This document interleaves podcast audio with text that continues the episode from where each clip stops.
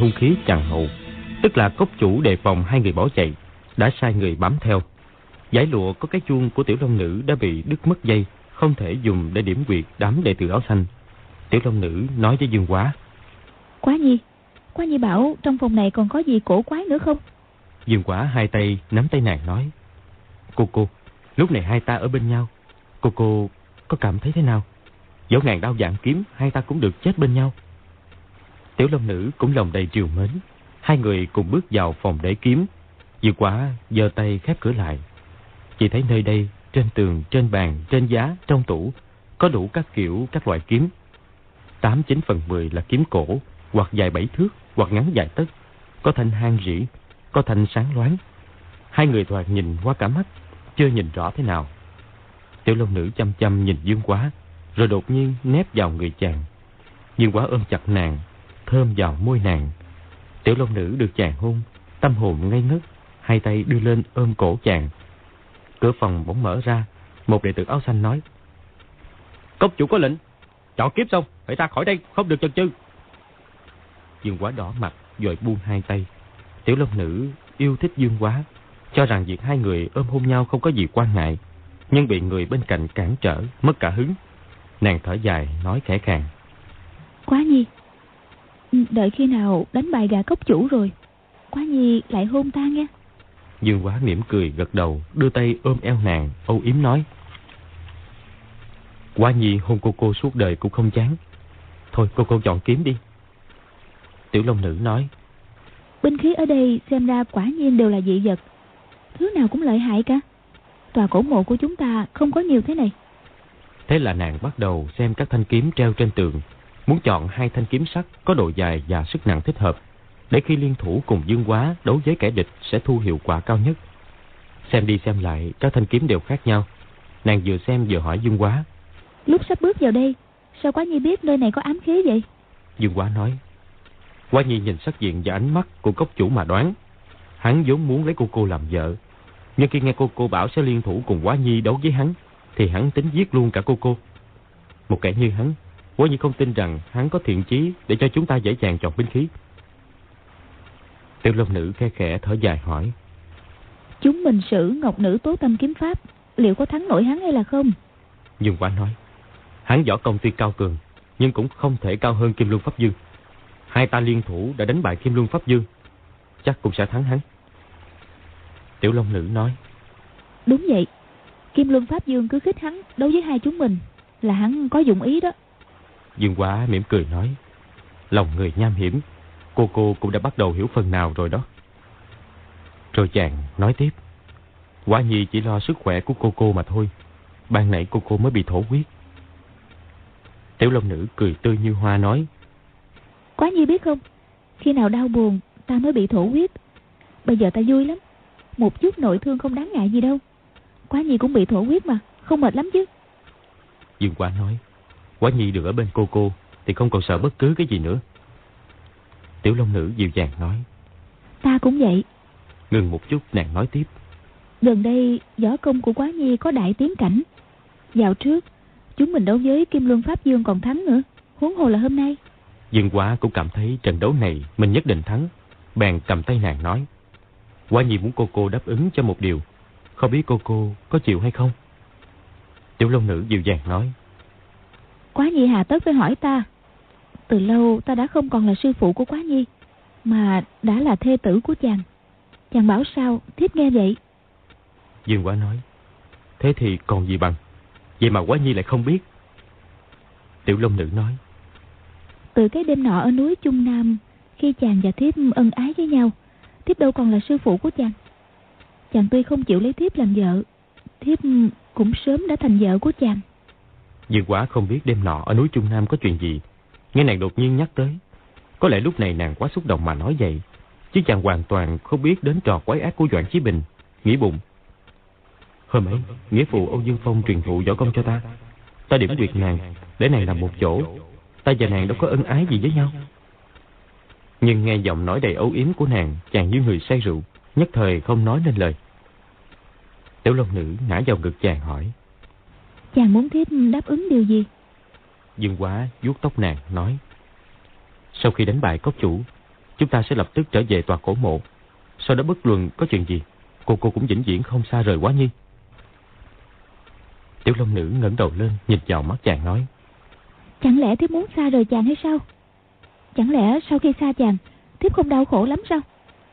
Thiếp dĩ nhiên đáp ứng chàng. Dù trời có sập xuống, thiếp cũng không xa rời chàng nữa. Dương quá cảm mừng định nói, thì có tiếng quát to của một đệ tử áo xanh. Nè, đã chọn xong binh khí hay chưa? Tiểu Long Nữ mỉm cười nói với Dương quá. Mình chọn nhanh lên. Nàng xoay người lại, định lấy phát hai thanh kiếm nào cũng được. Bỗng thấy bức tường phía tây có mấy chiếc bàn có dệt cháy xém, thì không khỏi ngạc nhiên. Dương quá cười nói. Lão ngoan đồng từng xông vào gian phòng này, phóng quả, dệt cháy xém là vết tích của lão ngoan đồng đó. Thay với một bức tranh cháy một nửa, lộ ra hai bao kiếm. Dương quá chợt nghĩ, hai bao kiếm kia giống bị bức tranh che lấp. Vì bức tranh bị cháy mới lộ ra bao kiếm.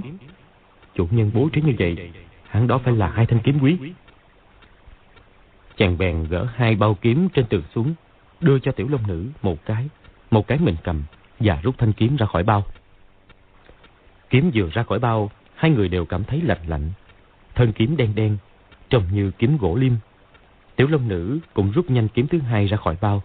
Thanh này cũng hệt như thanh kiếm thứ nhất. Hai thanh kiếm làm cho hơi lạnh trong phòng tăng hẳn lên. Cả hai mũi kiếm không nhọn, cũng không có lưỡi sắc. Trong tựa tựa một cái roi bằng gỗ. Nhiều quá lật lật thân kiếm, thấy khắc hai chữ quân tử. Còn thanh kiếm tiểu long nữ đang cầm thì khắc hai chữ thục nữ. Dương quá ban đầu không thích hình dạng hai thanh kiếm. Nhưng tên của chúng thì thành đôi, nghe quá hay. Chàng nhìn tiểu long nữ xem ý nàng thế nào. Tiểu long nữ hài lòng nói. Thanh kiếm này không nhọn không sắc, dùng để đấu với cốc chủ rất hợp. Hắn từng cứu mạng thiếp, thiếp um, vốn không muốn đả thương hắn. Dương quá cười nói. Tên kiếm quân tử thuộc nữ thế này, ta không xứng. Chữ quân phải đổi thành chữ lãng thì hợp với ta hơn. Nói đoạn giơ kiếm đâm dưới hai cái, cảm thấy sức nặng rất vừa tay, cực kỳ thuận tiện, bèn nói. Được, chúng ta dùng hai thanh kiếm này vậy.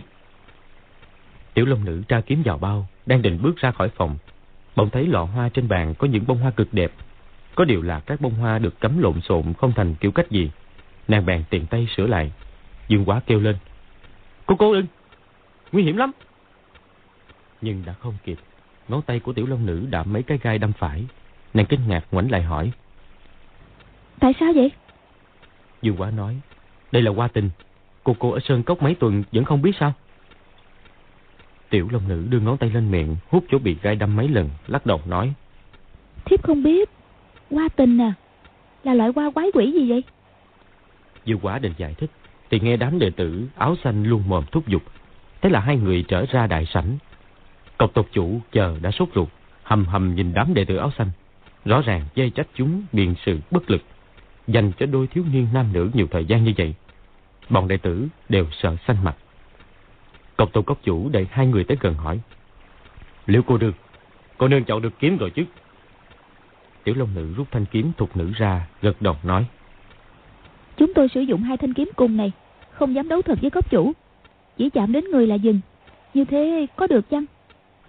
Cốc tôn cốc chủ giật mình, gằn giọng hỏi. Kẻ đạo chỉ dẫn liễu cô nương chọn kiếm vậy? Nói rồi, y đưa mắt nhìn công túc lục ngạc một cái, rồi lại nhìn tiểu long nữ. Tiểu long nữ hơi lạ, nói. Không ai hướng dẫn chúng tôi cả. Hai thanh kiếm này không được dùng hay sao? Vậy thì chúng tôi đi đổi thanh kiếm khác cũng được. Công tôn cốc chủ gườm gườm nhịch dương quá nói. Định đi đổi để về già hàng nửa ngày nữa chắc. Không đổi nữa. Mau xuất chiêu đi. Tiểu Long Nữ nói. Công tôn tiên sinh. Chúng tôi xin nói rõ trước. Hai chúng tôi đơn đã độc đấu với tiên sinh. Đều không phải là đối thủ. Bây giờ hai đánh một. Quá ra chúng tôi chiếm lợi thế rồi. Chúng tôi thực tình không muốn đối địch với tiên sinh. Cũng không muốn tranh thắng bại với tiên sinh để làm gì cả. Chỉ mong tiên sinh đừng ngăn cản. Chúng tôi nhận thua và đa tạ tiên sinh. Công tôn cốc chủ cười khẩy nói. Thắng được đao kiếm trong tay ta, ta sẽ để cho hai người xử trí. Còn nếu các ngươi thua, thì hôn ước cứ làm như đã định. Tiểu Lâm Nữ cười nhạt, nói. Chúng tôi thua. Chúng tôi sẽ bỏ mạng ở sơn cốc này. Công tôn cốc chủ không nói thêm. Cái kim đao trong tay trái tức thì dung chém về phía dung quá. Dương quá dơ kiếm sử chiêu bạch hạt lượng xí Là kiếm pháp chính tông của phái toàn chân Công tôn cấp chủ nghĩ Chiêu này tuy pháp độ nghiêm cẩn Cũng chỉ là binh nổ mà thôi Thành hắc kiếm bên tay phải đâm thẳng tới đầu da chàng. Như thế là đau kiếm cùng tấn công dương quá. Chưa lý đến tiểu long nữ. Dương quá ngưng thần ứng chiến, Nghiêm thủ môn hộ, Tiếp liền ba chiêu. Tiểu long nữ đợi cốc chủ xử xong ba chiêu, Mới chỉ kiếm tiến lên. Công tôn cốc chủ không dùng kim đao đối phó với nàng. Thấy lai thế quá nhanh, Mới dùng thanh hắc kiếm đỡ gạt. Chiêu số rõ ràng có ý nhường nhịn. Kim Luân Pháp Dương xem bảy tám chiêu mỉm cười nói. Công tôn cốc chủ, tôi thư qua tiết ngọc như thế, Chị e sẽ quy cho cốc chủ đó. Công tôn cốc chủ nói, Đại hòa thượng, Nếu lão còn xem thường tại hạ, Thì cứ đợi cuối trận hãy hay. Bây giờ chở phía câu chỉ điểm.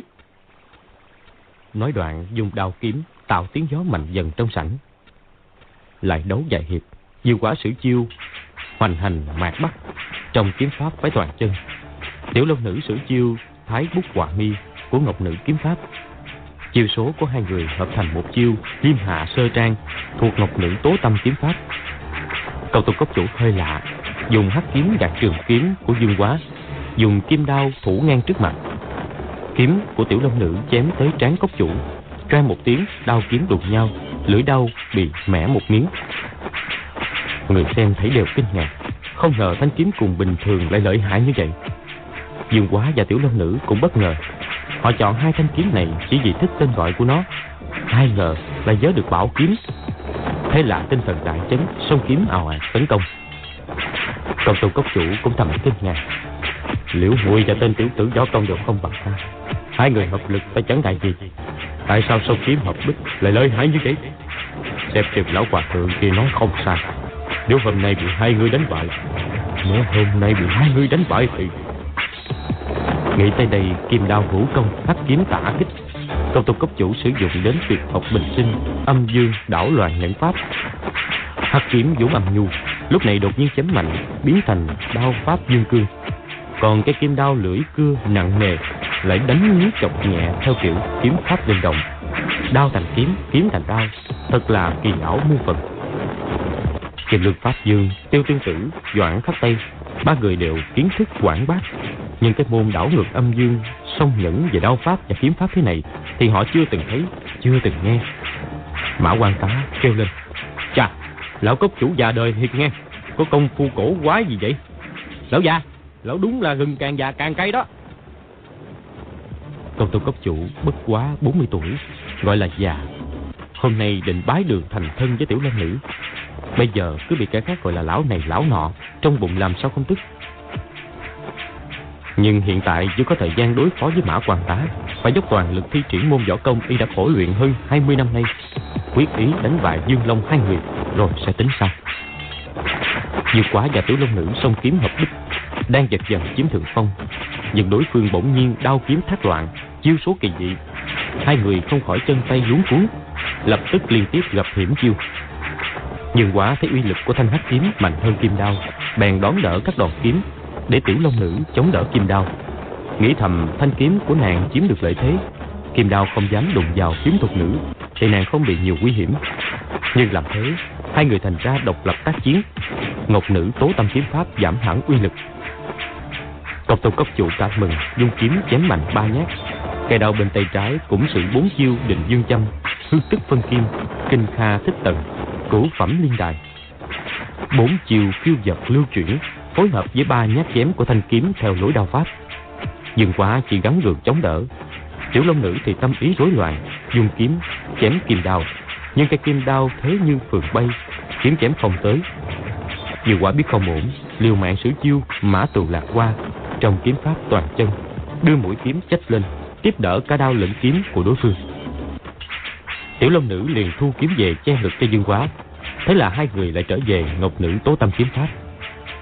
Điều cốt yếu của bộ kiếm pháp này là hai người sử kiếm với một lòng như nhau, vì nhau. Chiêu của Dương Quá là xả thân cứu người, chính là tâm pháp tối cao của kiếm thuật. Tiểu Long Nữ thấy chàng lăn xả cứu nàng, không thủ môn hộ, sợ chàng bị hại, rồi giơ kiếm bảo vệ thay cho chàng. Thế là hai người tuy không thủ mà đều là thủ, uy thế của sông kiếm lại tăng lên. Đấu thêm mấy chiêu công tôn cốc chủ, tráng lắm tấm mồ hôi. Đau kiếm chống đỡ lúng túng. Bại trận đã rõ. Tiểu Long Nữ và Dương Quá thì càng đánh càng quần tay. Dương Quá tay trái miết kiếm quyết, Tay phải đâm kiếm vào sườn bên trái của địch. Tiểu Long Nữ hai tay giữ chui kiếm, giơ kiếm lên. Chiêu này gọi là cử án tề mi. Lòng nàng tràn đầy nhu tình mật ý, Âu yếm, ngoảnh nhìn Dương Quá. Đột nhiên ngực như bị chùy sắt giáng mạnh. Ngón tay bên phải nhức buốt Tưởng chừng không cầm nổi kiếm được nữa.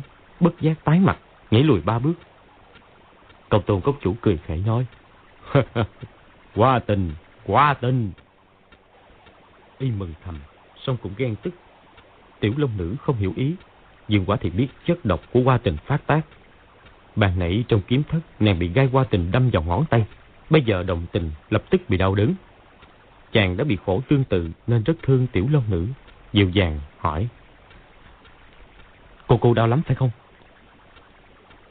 Công tôn cốc chủ thừa cơ gấp gấp tấn công dương quá. Tiểu long nữ đã bớt đau, dơ kiếm tiến lại. Dương quá bảo nàng. Cô cô cứ nghĩ thêm chút nữa đi. Đâu ngờ vừa động nhu tình, ngón tay chàng cũng lại đau nhói. Công tôn cốc chủ thừa dịp chàng sơ hở, hắt kiếm chém gấp. Kèn một tiếng, thanh kiếm quân tử của Dương Quá bị văng xuống đất. Công tôn cốc chủ tức thì chỉ mũi kiếm tới trước ngực chàng, Tiểu Long Nữ cả kinh lao tới cứu. Nhưng kim đao của y không để cho nàng tiếp cận. Công tôn cốc chủ quan. Tóm cổ tên tiểu tử cho ta. Bọn đệ tử áo xanh dân lệnh, tung lưới chụp xuống người dương quá, quấn lại mấy vòng. Công tôn cốc chủ hỏi. Liễu muội muội định như thế nào? Tiểu Long Nữ biết một mình nàng đã không thể địch nổi y. Bèn quăng kiếm thục nữ xuống đất. Chỉ nghe cạch một cái. Kiếm thục nữ và kiếm quân tử tự nhảy lại gần rồi hút dính vào nhau. Thì ra hai thanh kiếm đều có nam châm cực mạnh. Tiểu Long Nữ nói. Kiếm còn như thế, người há không bằng kiếm sao? Cốc chủ có việc giết hai chúng tôi đi. Công tôn cốc chủ hỏi. muội hãy theo ta. Y chấp tay nói với bọn Kim Lương Pháp Dương. Xin các vị chờ một chút. Rồi Y đi vào nội đường. Bốn đệ tử khi dương quá nằm trong lưới theo sau. Tiểu Long Nữ cũng đi theo họ. Mà quan tá nói. Nè, đại hòa thượng, tiểu huynh, chúng ta hãy tìm cách cứu người. Kim Lương Pháp Dương mỉm cười không đáp. Tiêu Tương Tử cười khẩy nói. Mã huynh liệu có địch nổi lão ta không? Mã quan tá dò đầu bước tay, chưa nghĩ ra cách, chỉ nói. Địch không nổi cũng phải đánh, địch không nổi cũng phải đánh. Công tôn cốc chủ hiên ngang đi vào một gian thạch thất nhỏ hẹp nói. Ngắt qua tình mang vào đây cho ta. Dương Quá và Tiểu Long Nữ đã quyết ý cùng chết. Hai người nhìn nhau mỉm cười, chẳng buồn để tâm đến việc công tôn cốc chủ làm gì, nói gì. Lát sau từ cửa phòng tràn vào mùi hoa thơm ngây ngất. Hai người nhìn ra, thấy mười mấy người đệ tử áo xanh mang vào những bông hoa tình ngũ sắc, nổi bật màu đỏ tươi và màu vàng chanh. Họ đeo các bao tay bằng da bò để khỏi bị gai hoa tình đâm vào tay. Công tôn cốc chủ hất tay phải, lạnh lùng nói. Ném cả xuống người tên tiểu tử kia cho ta. Lập tức toàn thân dương quá như bị hàng ngàn con ong đốt. Tứ chi bách hạch đau nhức khó chịu. Phải kêu rống lên.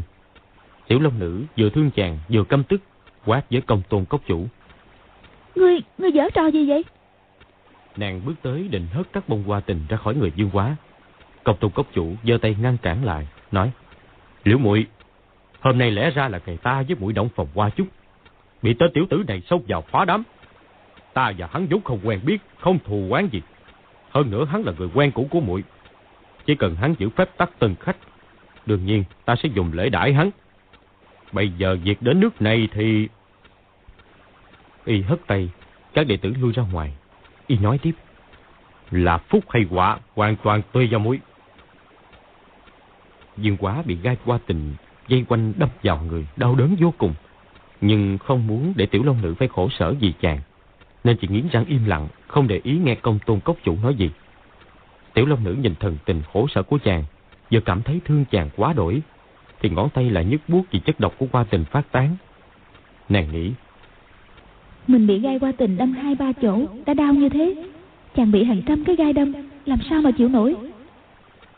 Công tôn cốc chủ đoán biết tâm ý nàng, nói, Liễu muội ta thành tâm thành ý muốn kết mối lương duyên trầm nằm với muội. Đối với muội ta chỉ có lòng ái mộ tuyệt đối không tà ý. Điều đó hẳn muội biết rõ mà. Tiểu Long Nữ gật đầu buồn bã nói. Tiên sinh đối với tiểu nữ rất tốt. Chưa nói chuyện có ơn cứu mạng. Hai tuần qua, tiên sinh lúc nào cũng tỏ ra ân cần chu đáo. Chỉ sợ làm cho tiểu nữ không vui lòng. Nàng cúi đầu thở dài não ruột nói. Công tôn tiên sinh. Hôm ấy giá như sư phụ đừng gặp tiểu nữ ngoài quan sơn. Không cứu mạng tiểu nữ. Cứ để tiểu nữ chết đi, không ai hay biết. Có phải là cả ba chúng ta đều dễ chịu hơn không? Tiên sinh cưỡng ép tiểu nữ thành thân với tiên sinh. Thừa biết tiểu nữ sẽ suốt đời buồn khổ. Thế thì có hay ho gì cho tiên sinh chứ? Công tôn cốc chủ, hai lông mày lại từ từ giận ngược, nói gằn giọng rành mạch từng lời. Ta xưa nay nói một là một, nói hai là hai. Quyết không cho phép kẻ nào khinh thường vũ nhục. Muội đã đáp ứng thành thân với ta. Thì phải thành thân. Còn chuyện sướng hay khổ, thế sự vốn khó đoán. Vậy ngày mai ai biết thế nào? Chờ đó sẽ biết sao. Y phải tay áo nói. Kẻ này bị gai qua tình đâm khắp người. Cứ sau mỗi canh giờ, cái đau lại tăng một phần. 36 ngày sau, toàn thân sẽ đau nhức mà chết. Trong vòng 12 canh giờ, ta có diệu dược bí truyền chữa khỏi. Chứ sau một ngày đêm thì thần tiên khó cứu. Hắn sống hay chết là tùy ở liễu mũi đây. Nói xong, y thông thả đi ra, mở cửa, ngoảnh đầu lại nói. Nếu muội thà để cho hắn đau đớn rồi chết, thì muội cứ ở đây mà xem hắn ra sao trong 36 ngày. Muội có thể yên tâm là ta quyết không cha hại muội. Trong vòng 12 canh giờ, nếu muội hồi tâm chuyển ý, chỉ cần đợi một tiếng, ta sẽ đem giải dược cứu sống hắn.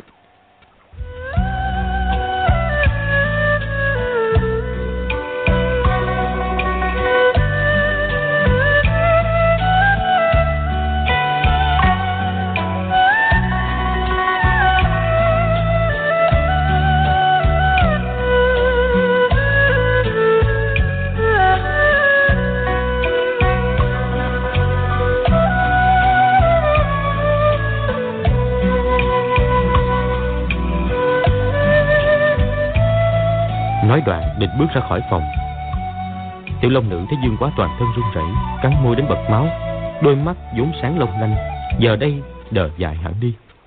Nghĩ đến nỗi đau nhất đang ghê gớm, vậy mà cứ sau mỗi canh giờ, cái đau lại tăng một phần, phải chịu đựng 36 ngày, thì chỉ e dưới địa ngục cũng không có hình phạt nào khủng khiếp hơn thế. Nàng bèn hiến răng nói. Công tôn cốc chủ, tiểu nữ đáp ứng thành thân với tiên sinh. Tiên sinh mau thả chàng ra, đưa thuốc cứu chàng đi. Công tôn cốc chủ một mực truy bức, chỉ cốt tiểu long nữ nói câu vừa rồi. Nhưng nghe nàng nói, y vừa mừng vừa ghen tức, biết rằng từ nay trở đi, thiếu nữ này đối với y chỉ có lòng oán hận, chứ không có nửa phần tình ý. Bèn gật đầu nói, Liễu bụi biết hồi tâm chuyện ý là tốt cho mọi người. Đêm nay hai ta đậu phòng qua chút, sáng mai ta sẽ đem giải dược cứu hắn. Tiểu Long Nữ nói, Tiên sinh hãy cứu người đi đã. Công tôn cốc chủ thở dài nói, Liễu muội muội coi thường ta quá. Dễ gì được muội đáp ứng kia chứ. Muội không hề chân tâm tình nguyện. Ta có ngu mấy cũng thường biết. Tội gì ta phải trị thương cho hắn trước. Nói rồi, y quay người đi ra khỏi phòng. Tiểu Long Nữ và Dương Quá nhìn nhau ảm đạm, không nói gì. Dương Quá chậm rãi nói. Cô cô, qua gì được cô cô khuynh tâm tương ái. Dẫu ở nơi chính suối, cũng sung sướng vô cùng. Cô cô hãy đánh cho Hoa Nhi một chưởng chết luôn đi. Tiểu Long Nữ nghĩ. Mình đánh chết chàng, rồi tự giận theo.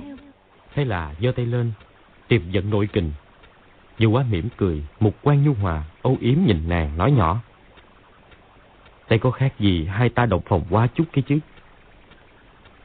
Tiểu Long Nữ nhìn thần thái thanh thản của chàng nghĩ.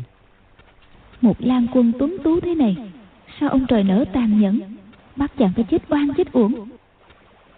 Ngực đột nhiên nông nóng, cổ họng ngọt ngọt, từ hồ sắp thổ huyết. Kình lực ở bàn tay lập tức tiêu tan. Nàng đột nhiên xà xuống ôm lấy Dương Quá, để cho hàng trăm chiếc gai qua tình đâm vào người nàng. Nàng nói. Quá nhi, hai ta cùng chịu khổ với nhau. Chợt nghe có tiếng kêu của công tôn cốc chủ ở sau lưng. Ơ, à, muội, muội, muội. Rồi y lạnh lùng nói. tôi gì chịu khổ như vậy? Mùi bị đau đớn, nỗi đau trên người hắn có giảm bớt được chút nào đâu. Tiểu Long Nữ âu yếm nhìn Dương Quá, quay người đi ra cửa, không ngoảnh lại nữa. Công tôn cốc chủ nói với Dương Quá. Dương Quỳnh Đệ, cố chịu 10 canh giờ đi. Ta sẽ mang lên dược tới cứu. Trong 10 canh giờ, chỉ cần ngươi đừng khởi động tình dục. Thì tuy đau đớn, cũng vẫn chịu được. Nói xong, y bước ra khỏi phòng, đóng cửa lại, bỏ đi. Dương quá thể xác và tinh thần đều đau đớn, khổ sở nghĩ. Mọi đau khổ từ trước tới giờ, so với nỗi khổ này, đều chẳng là gì. đã cốc chủ tàn bạo thế này, ta làm sao chịu chết, để cho hắn tùy ý hành hạ cô cô. Huống hồ mối thù giết cha chưa trả, há có thể để cho hai kẻ quách tỉnh hoàng dung giả nhân giả nghĩa hành ác mà không bị báo ứng hay sao? Chàng nghĩ tới đây, bất giác nhiệt quyết dâng lên, tinh thần hăng hái. Không thể chết, bất kể thế nào cũng không được chết. Dẫu cô cô có thành phu nhân của cốc chủ, ta cũng sẽ cứu nàng ra. Ta còn phải khổ luyện võ công, trả thù cho cha mẹ nữa chứ. Thế là chàng nghiến răng ngồi dậy, xếp bằng tròn. Tuy dưỡng tấm lưới không thể ngồi đúng tư thế, song vẫn đưa khí xuống đan điền, bắt đầu dụng công. Sau hơn hai canh giờ, đã sang buổi chiều. Một đệ tử áo xanh bưng đĩa, trên có bốn chiếc bánh bao tới nói. Hôm nay là ngày đại hỷ tân hôn của cốc chủ, người cũng được một bữa no nê đó. Gã đặt đĩa bánh bên cạnh tấm lưới, tay hắn mang bao tay bằng giải thô dày để khỏi bị gai qua tình đâm phải. Dương quả thò tay ra ngoài lưới, ăn hết cả bốn cái bánh nghỉ. Ta phải đấu với gã tặc cốc chủ đến cùng, không thể quỷ hoại thân mình. Gã đệ tử cười nói, xem ra ngươi vẫn ăn ngon miệng lắm chứ hả? Bỗng cửa phòng thoáng bóng áo xanh, thêm một đệ tử áo xanh nữa. Người ấy lẳng lặng tới sau lưng gã thứ nhất, dán mạnh một quyền vào bối tâm gã.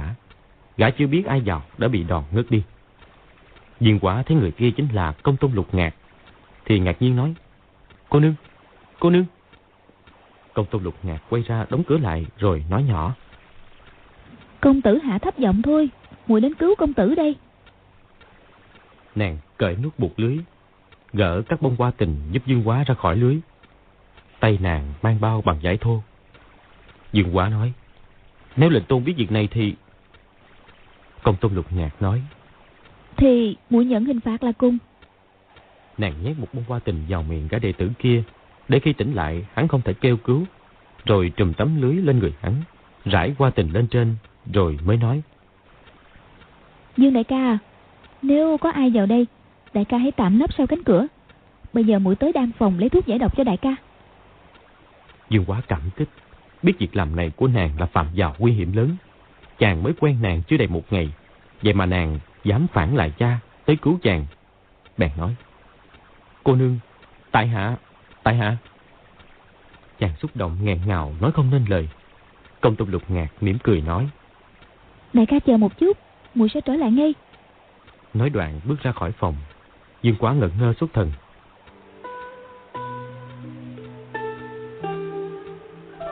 Vì sao nàng lại đối tốt với ta? Ta tuy gặp bất hạnh, từ nhỏ bị người khinh khi, nhưng số người chân tâm tử tế với ta cũng không ít. Cô cô thì khỏi nói, nào tôn bà bà, nào hồng lão ban chủ, nào nghĩa phụ ôn dương phong, nào hoàng đảo chủ, rồi còn trình anh, lục vô sông.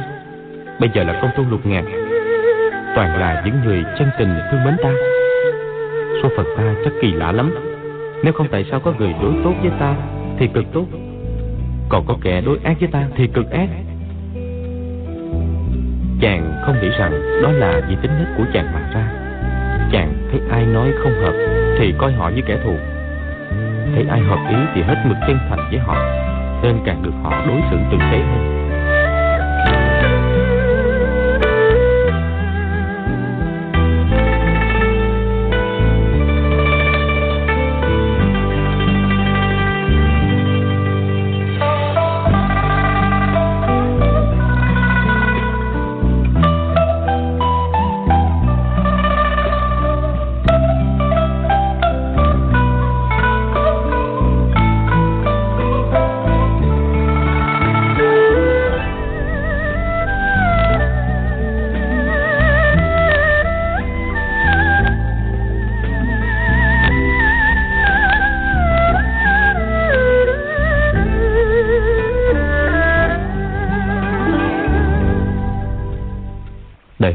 Vẫn không thấy công tôn lục ngạc trở lại.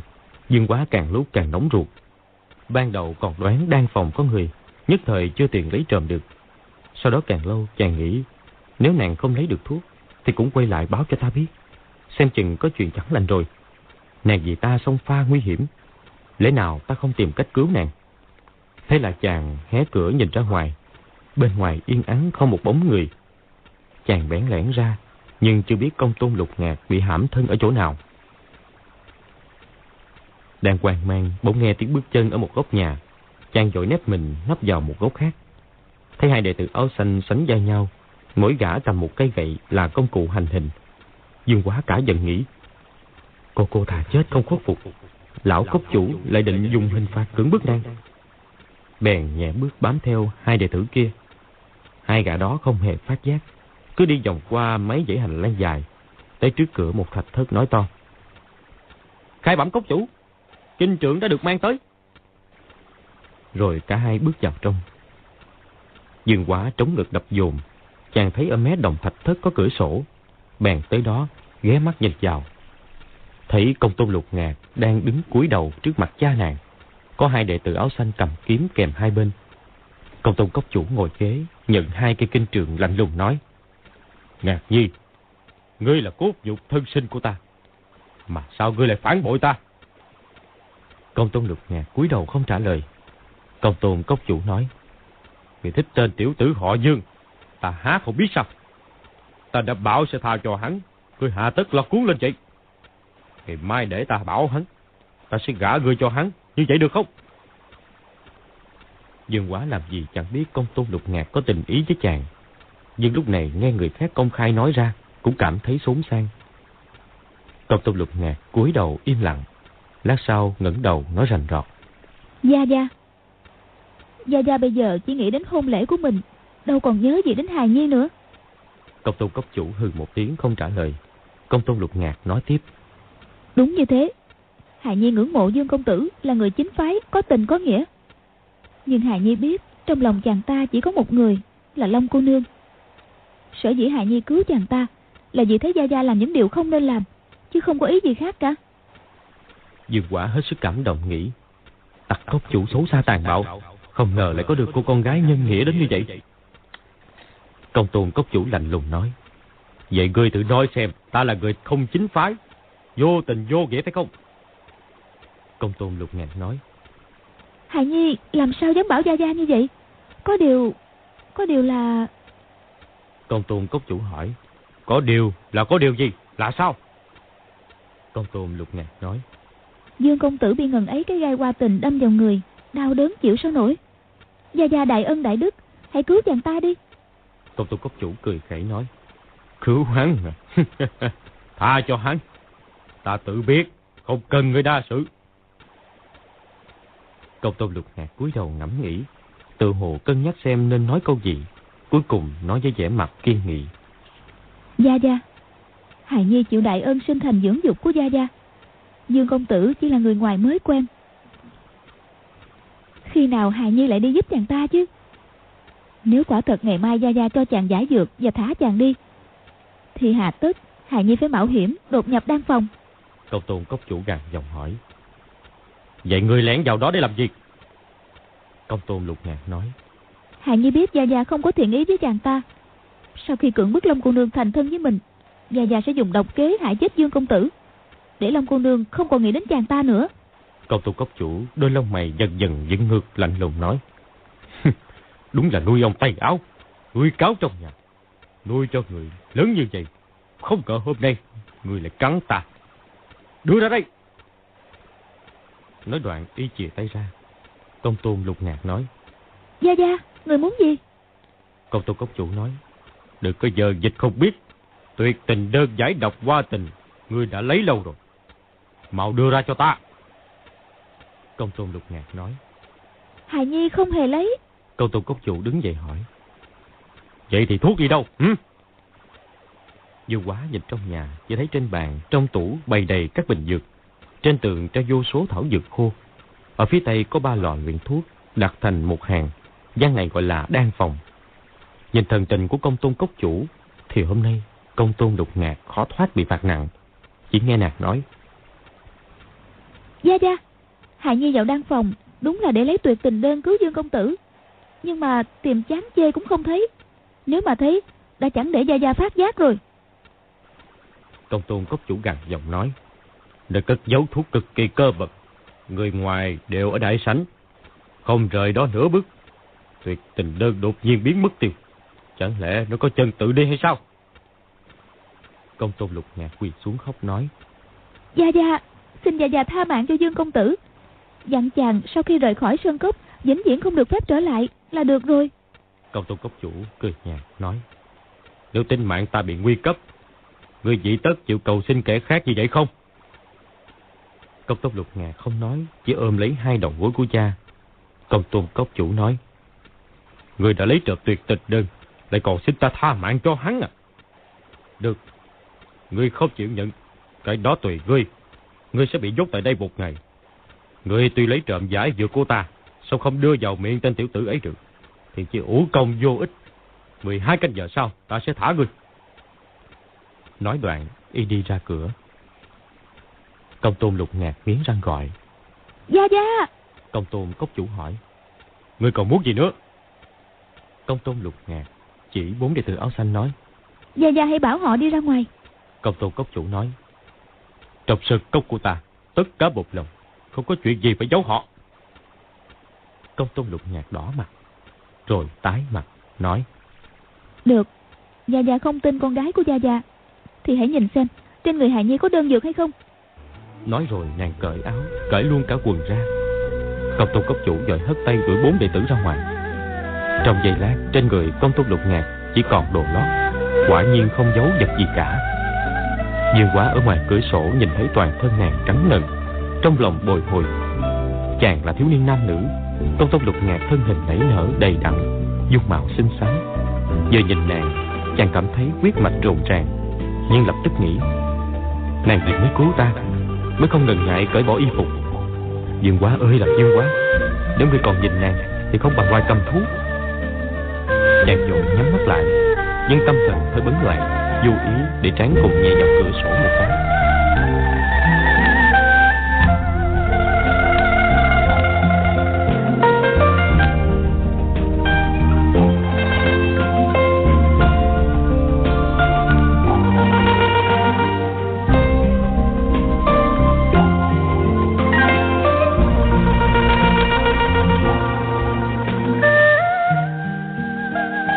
Ra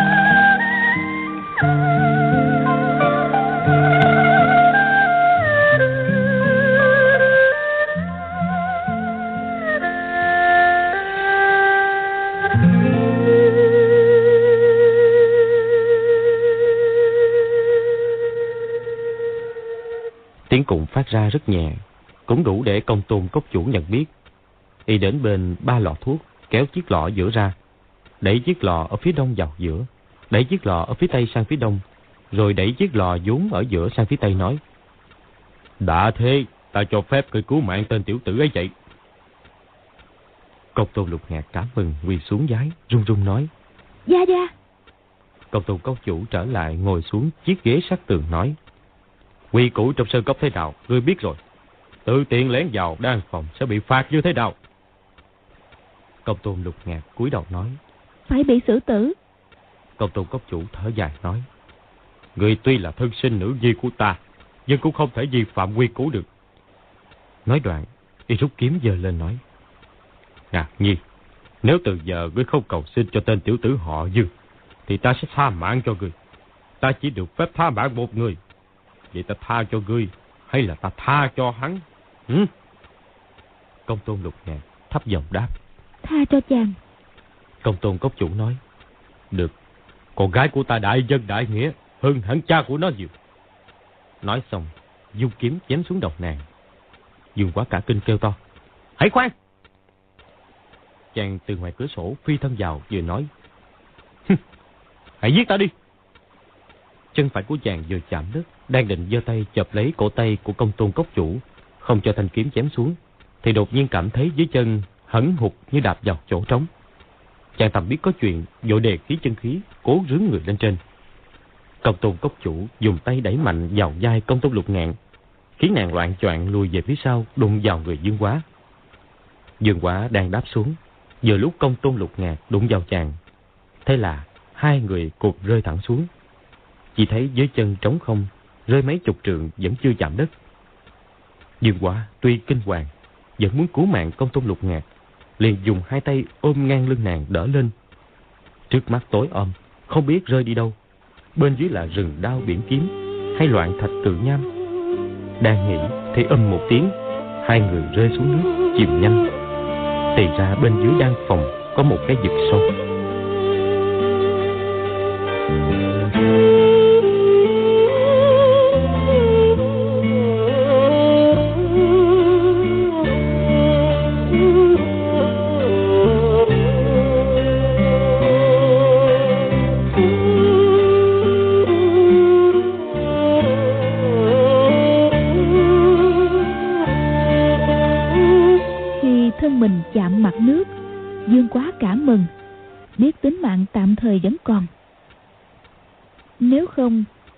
Người rơi từ trên cao mấy chục trượng như thế, khó lòng mà thoát chết.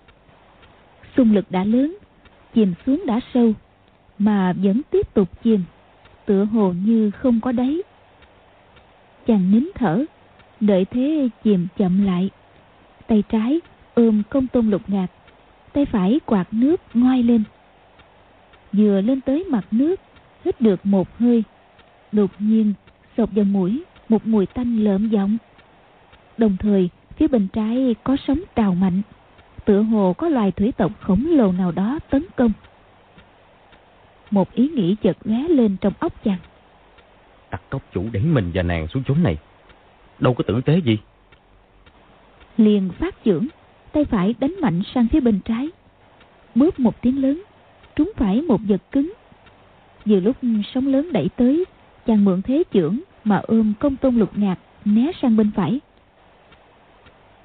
Chàng không giỏi bơi lặn, sở dĩ chịu được lâu dưới nước chỉ là nhờ nội công nín thở. Lúc này, trước mắt tối om, chỉ nghe phía bên trái và đằng sau có tiếng đẩy nước dồn dập. Chàng hớt mạnh tay phải, chạm vào một vật lớn thô ráp, lạnh ngắt, tựa hồ dãy của một loài thủy tộc, thì cả kinh. Không lẽ trên thế gian quả có loại rồng độc? Chàng dồn sức vào tay, đẩy mạnh. Còn quái vật kia bị chàng đẩy xuống sâu. Chàng hít một hơi dài, chuẩn bị chìm người xuống. Không ngờ chân đã đạp vào thực địa. Vì sự việc xảy ra ngoài dự liệu, chân dùng sức không đúng cách, cho nên chân phải bị đau nhói. Nhưng niềm vui khiến chàng quên cả cái đau. Chàng giơ tay sờ soạn, thì ra là bờ đá của đầm sâu. Sợ quái vật lại tấn công, chàng vội nhoài người lên chỗ cao. Ngồi vững vàng rồi, mới hết quảng hồn. Công tôn lục ngạc uống mấy ngụm nước, nửa tỉnh nửa mê. Dương quá đặt nàng nằm sấp, dắt qua đùi chàng, cho nước ộc ra. Chỉ nghe có tiếng quái vật bò lạch bạch trên bờ đá và mùi tanh càng lúc càng nồng nặc. Có mấy con quái vật đã bò lên bờ. Công tôn lục ngạc ngồi dậy, ôm cổ dương quá, kinh ngạc hỏi. Con gì mà ghê quá vậy? Dương quá nói. Đừng sợ, cô nương hãy nấp sau lưng ta. Công tôn lục ngạc bất động, cứ ôm chặt chàng hơn, run rẩy nói. Cá sấu, có cá sấu. Hồi sống trên đảo Đào Hoa, Dương Quá từng thấy không ít cá sấu. Biết giống vật này còn hung dữ hơn cả hổ báo trên đất liền. Bây giờ, chàng với quách phù và huynh đệ họ võ, hễ gặp cá sấu là phải tránh cho xa, không dám trêu chọc. Không ngờ hôm nay, bên vực sâu này, chàng lại chạm trán với lũ cá sấu. Bèn ngồi thật vững, chăm chú lắng nghe. Qua tiếng chân, phát hiện có ba con cá sấu đang bò lại gần. Công tôn lục ngạc nói nhỏ. Dương đại ca, không ngờ muội với đại ca lại mất mạng ở chốn này. Giọng nói của nàng lại có phần tự an ủi. Dương quá cười nói. Dẫu có mất mạng, cũng phải giết vài con cá sấu đã. Lúc này, con cá sấu thứ nhất đã cách dương quá chưa đầy một trượng. Công tôn lục ngạc kêu. Đánh nó đi! Dương quá nói. Chờ thêm chút nữa. chàng duỗi dài chân phải về phía bờ đầm con cá sấu bò tới gần vài thước ngoác to cái mồm để đớp chân chàng dương quá co chân về rồi đá ra một cú, trúng ngay hàm dưới con cá sấu. Nó bị hất văng xuống đầm, chỉ nghe tiếng nước gian động. Bầy cá sấu trong đó quẩy ngầu lên. Hai con cá sấu khác thì đang bò tới gần. Dương quá tuy bị trúng độc qua tình, song võ công nguyên dạng. Cú đá vừa rồi phải đạt vài trăm cân lực đạo. Sau khi đạp trúng mõm cá sấu chàng cảm thấy đầu ngón chân tê buốt còn cá sấu bắn xuống nước thì lại bơi lội như thường. Dương quá nghĩ. Lớp dạy của cá sấu quá dày chỉ dùng tay không thế này khó lòng chống chọi cả bầy cá sấu hung dữ. Cuối cùng ta và công tôn cô nương sẽ thành mồi ngon của chúng mất. Phải tìm cách giết sạch lũ cá sấu mới được. Chàng đưa tay sờ muốn tìm một hòn đá to làm vũ khí. Nhưng bờ đầm phẳng lì một hạt cát cũng không có chỉ thấy hai con cá sấu đang bò tới gần vội hỏi. Cô nương có dắt bội kiếm bên mình hay không? Công tôn lục nhạc hỏi lại. Bội kiếm bên mình hả? Nàng chợt nhớ trong đan phòng nàng đã cởi bỏ quần áo ngoài chỉ còn đồ lót. Vừa rồi lại nằm trong lòng chàng trai dương quá bất giác cả thẹn toàn thân nóng bừng trong lòng êm dịu vô cùng. Dương quá toàn thần theo dõi lũ cá sấu tấn công. Không biết nàng có gì lạ. Tai nghe hai con cá sấu chỉ còn cách chàng hơn một trượng. Tiếp sau, chúng lại có hai con. Nếu chàng phát trưởng, có thể đánh văng lũ cá sấu xuống đầm. Nhưng rồi chúng sẽ lại bò lên ngay. Như thế thật vô bổ. Nội lực của chàng sẽ mất dần. Nghĩ như vậy, chàng thủ thế sẵn, chờ hai con cá sấu tới cách ba thước mới cùng phóng hai chưởng. Bớp bớp hai tiếng, trúng vào đầu cả hai con cá sấu. Cá sấu di động chậm, không biết tránh chưởng của dương quá. Nhưng da chúng quá dày, nên chúng chỉ liệm đi một chút, tuột xuống đầm. Hai con phía sau lại trường tới. Dương quá dùng chân trái đạp mạnh nó văng xuống đầm. Công tôn lục ngạc ôm không chắc, bị lăn tuột đi công tôn lục ngạc hốt quảng kêu to, tay cố bám vào bờ đầm để leo lên. Dương quá chìa tay kéo nàng. Lúc ấy, một con cá sấu đã tới ngay bên cạnh, ngoác rộng hai hàm, đớp dài dương quá. Lúc này, đấm đá đều không kịp nữa, dẫu chàng có thể tránh được. Song miệng con cá sấu không chừng sẽ ngoạm trúng thân mình công tôn lục ngạc. Trong cơn nguy cấp, một tay chàng nắm hàm trên một tay nắm hàm dưới con cá sấu. Giận lực, hét lớn một tiếng. Chỉ nghe roạt mõm con cá sấu đã bị xếp toạc làm đôi. Nó chết thẳng cẳng.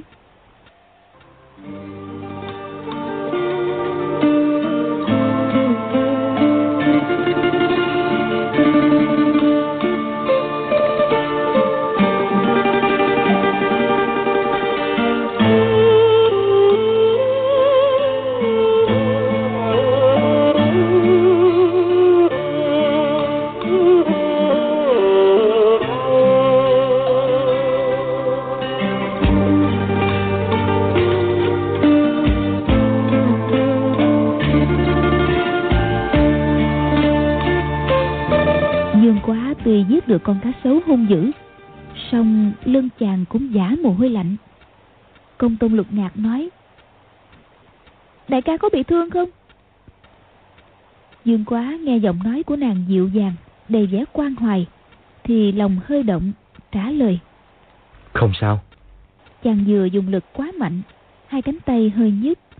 Công tôn lục ngạc thấy con cá sấu nằm bất động trên bờ đầm rất thắng phục dương quá. Nàng nói Đại ca tay không? Làm sao đánh chết được nó vậy? Tối ôm ôm mà đại ca vẫn nhìn rõ được sao? Dương quá nói Ta sống với cô cô trong toàn cổ mộ nhiều năm.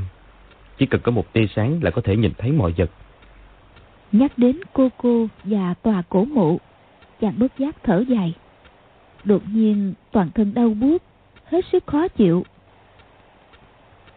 Chàng không khỏi hét tướng lên Đồng thời tung cước đá con cá sấu chết xuống đầm Hai con cá sấu đang bò dưới đầm lên, nghe tiếng kêu lạc giọng của chàng. Chúng hoảng sợ, chùi luôn xuống nước. Công tôn lục ngạc dội nắm cánh tay chàng, một tay xoa xoa nhẹ gáy chàng, hy vọng giảm bớt cái đau cho chàng. Dương quá tự biết mình trúng độc toàn thân, an nguy gì cũng chỉ sống được vài ngày nữa. Nghe công tôn cốc chủ bảo phải 36 ngày mới chết, nhưng đau đớn thế này vài lần nữa, chắc cũng chẳng thể sống nổi. Xong sau khi chàng chết rồi, công tôn lục ngạc không có ai cứu hộ, há chẳng thảm thương lắm hay sao? Chàng nghĩ. Nàng sở dĩ lâm vào cảnh này chỉ vì là ta. Bất kể ta đau đớn thế nào cũng phải cố chịu. Chỉ mong cốc chủ nghĩ đến tình cha con, cuối cùng hồi tâm chuyển ý cứu nàng lên. Ý đã quyết, chàng không nhớ đến tiểu long nữ nữa. Cơn đầu nhức tức thì giảm hẳn. Chàng nói. Công tôn cô nương đừng lo. Ta nghĩ gia gia của cô nương sẽ xuống đây cứu cô nương. Cốc chủ chỉ hận một mình ta, chỉ vẫn yêu thương cô nương. Chắc lúc này gia gia của cô nương đang hối hận lắm. Công tôn lục ngạc ứa lệ nói.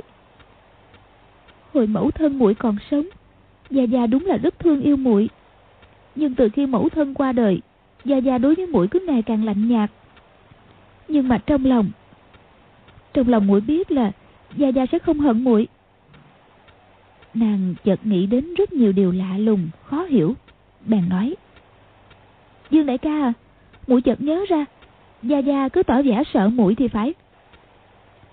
Dương quá lấy làm lạ, chàng hỏi. Cốc chủ sợ cô nương à? Sao lạ vậy? Công tôn lục ngạc nói. Đúng rồi, muội thấy mỗi lần gặp muội thần sắc của Gia Gia lại mất tự nhiên thế nào ấy. Tựa hồ giấu giếm chuyện gì rất hệ trọng, chỉ sợ muội biết mà thôi.